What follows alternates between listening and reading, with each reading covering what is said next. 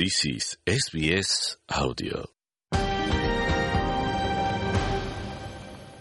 Menjadi rakyat Australia adalah suatu langkah penting bagi setiap pendatang ke negara ini. Namun sebelum anda layak menjadi seorang warga negara, terlebih dahulu anda perlu lulus ujian kewarganegaraan Australia. Ujian ini menguji pengetahuan anda mengenai sejarah, budaya, nilai dan sistem politik negara ini. Episod penerangan Australia atau Australia Explain kali ini memaparkan petua dan nasihat pakar kepada mereka yang bakal menduduki ujian kewarganegaraan Australia.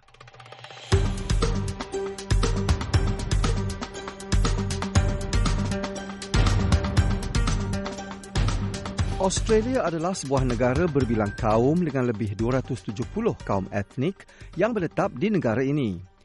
Ia juga mempunyai masyarakat penduduk asal paling tertua di dunia dan sejak tahun 1945, selepas peperangan dunia kedua, Australia telah menerima lebih 7 juta pendatang ke negaranya.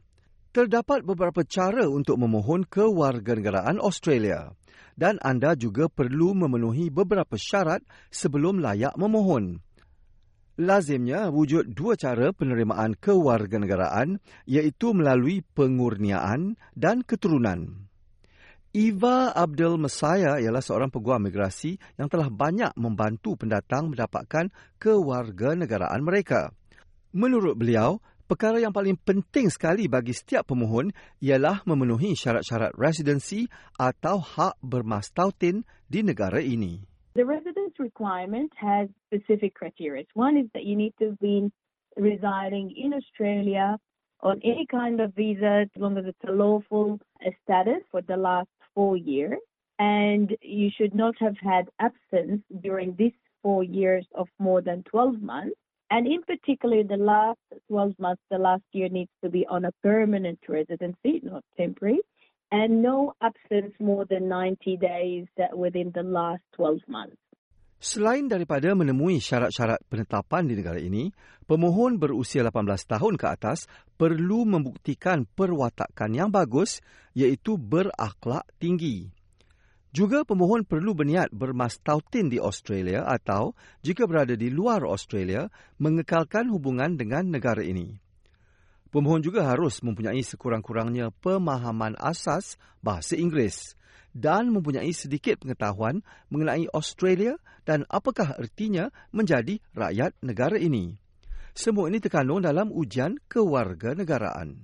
If they are an adult so from the age of 18 to 59, they need to show that they have a basic uh, knowledge of English. They will need to sit to have an interview and sit for the citizenship test. Jika anda memenuhi syarat-syarat kewarganegaraan, anda disaran mengulang kaji. The Australian citizenship test is about checking the understanding of what it means to be an Australian citizen. So we know about Australia and its people, the symbols about Australia, the democratic beliefs, rights and liberties, uh, how the government is formed, how is law made in Australia, understanding and showing commitment to Australian values, which are mainly based on freedom, respect, and equality.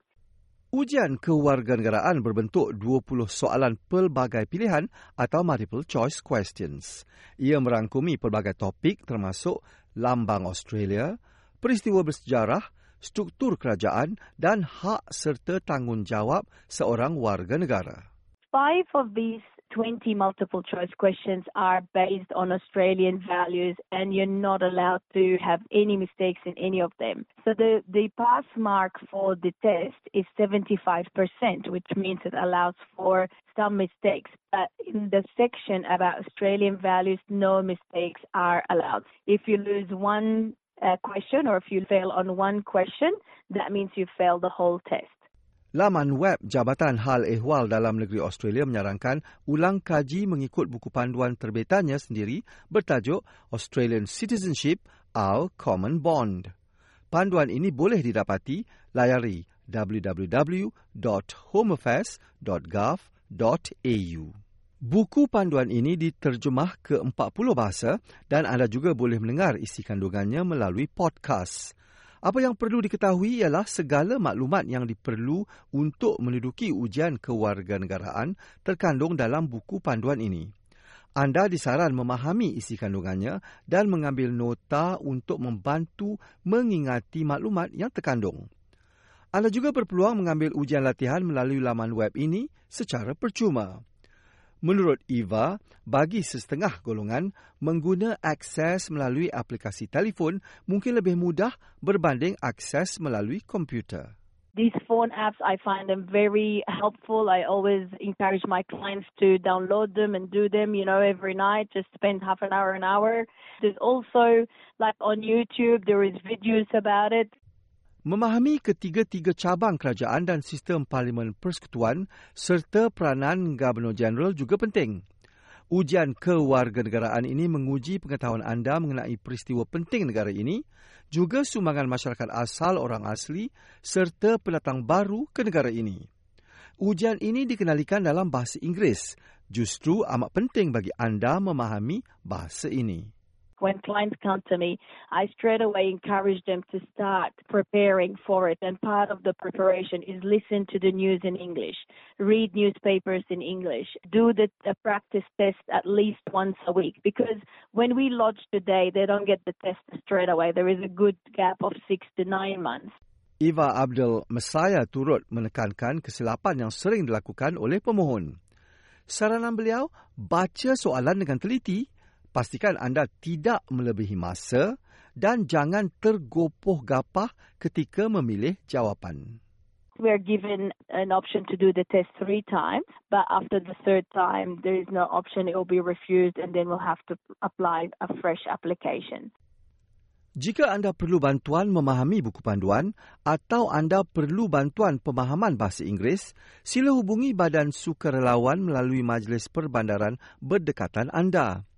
Antara pertubuhan yang mampu membantu Sidwest Multicultural Services di New South Wales dan Southern Migrant and Refugee Centre di Victoria.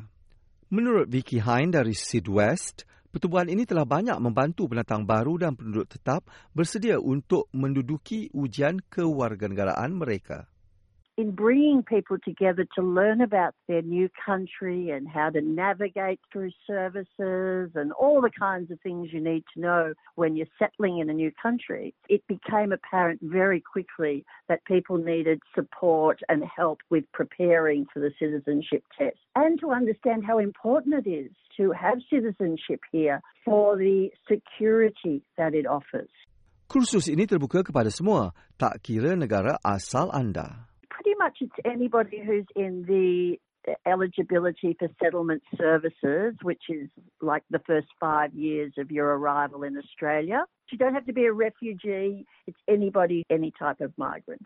Sidwest telah menubuhkan kelas ujian kewarganegaraan pertama di Sydney pada tahun 2014. Sejak itu, ratusan pelanggannya lulus dalam ujian dan menerima sijil kewarganegaraan mereka.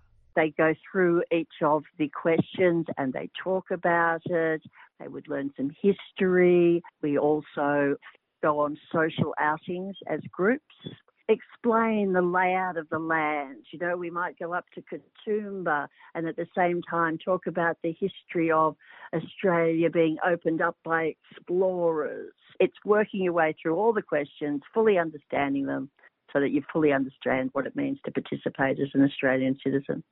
Selain dari menghafal fakta dan angka, kaedah lain termasuk menyelami budaya Australia bagi memahami negara ini serta nilainya. Join social groups like the type that we coordinate. You get to speak to other people from different countries, different languages, and you're all practicing your English together in a casual social setting. You know, it's about the barbecue, the picnic, learning about the, the flora and the fauna that might be in that park. So, yeah, everything is a learning experience.